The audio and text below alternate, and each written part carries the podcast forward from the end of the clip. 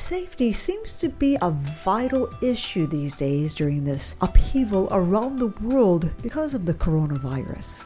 Founder and president of Hope After Brain Injury, Dr. Dina Adams, has ventured into the world of peace and safety.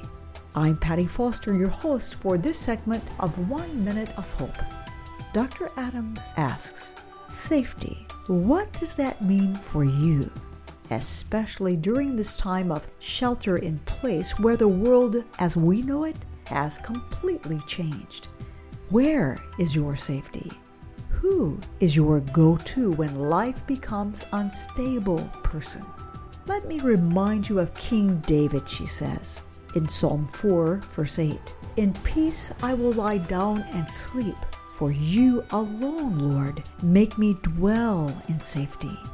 King Solomon, David's son, a generation later, says, "The name of the Lord is a strong tower. The righteous run into it and are safe."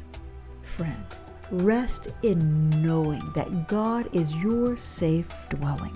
He knows what you are going through, and He will never leave you alone. Forevermore, you are safe with Him. Good words to remember.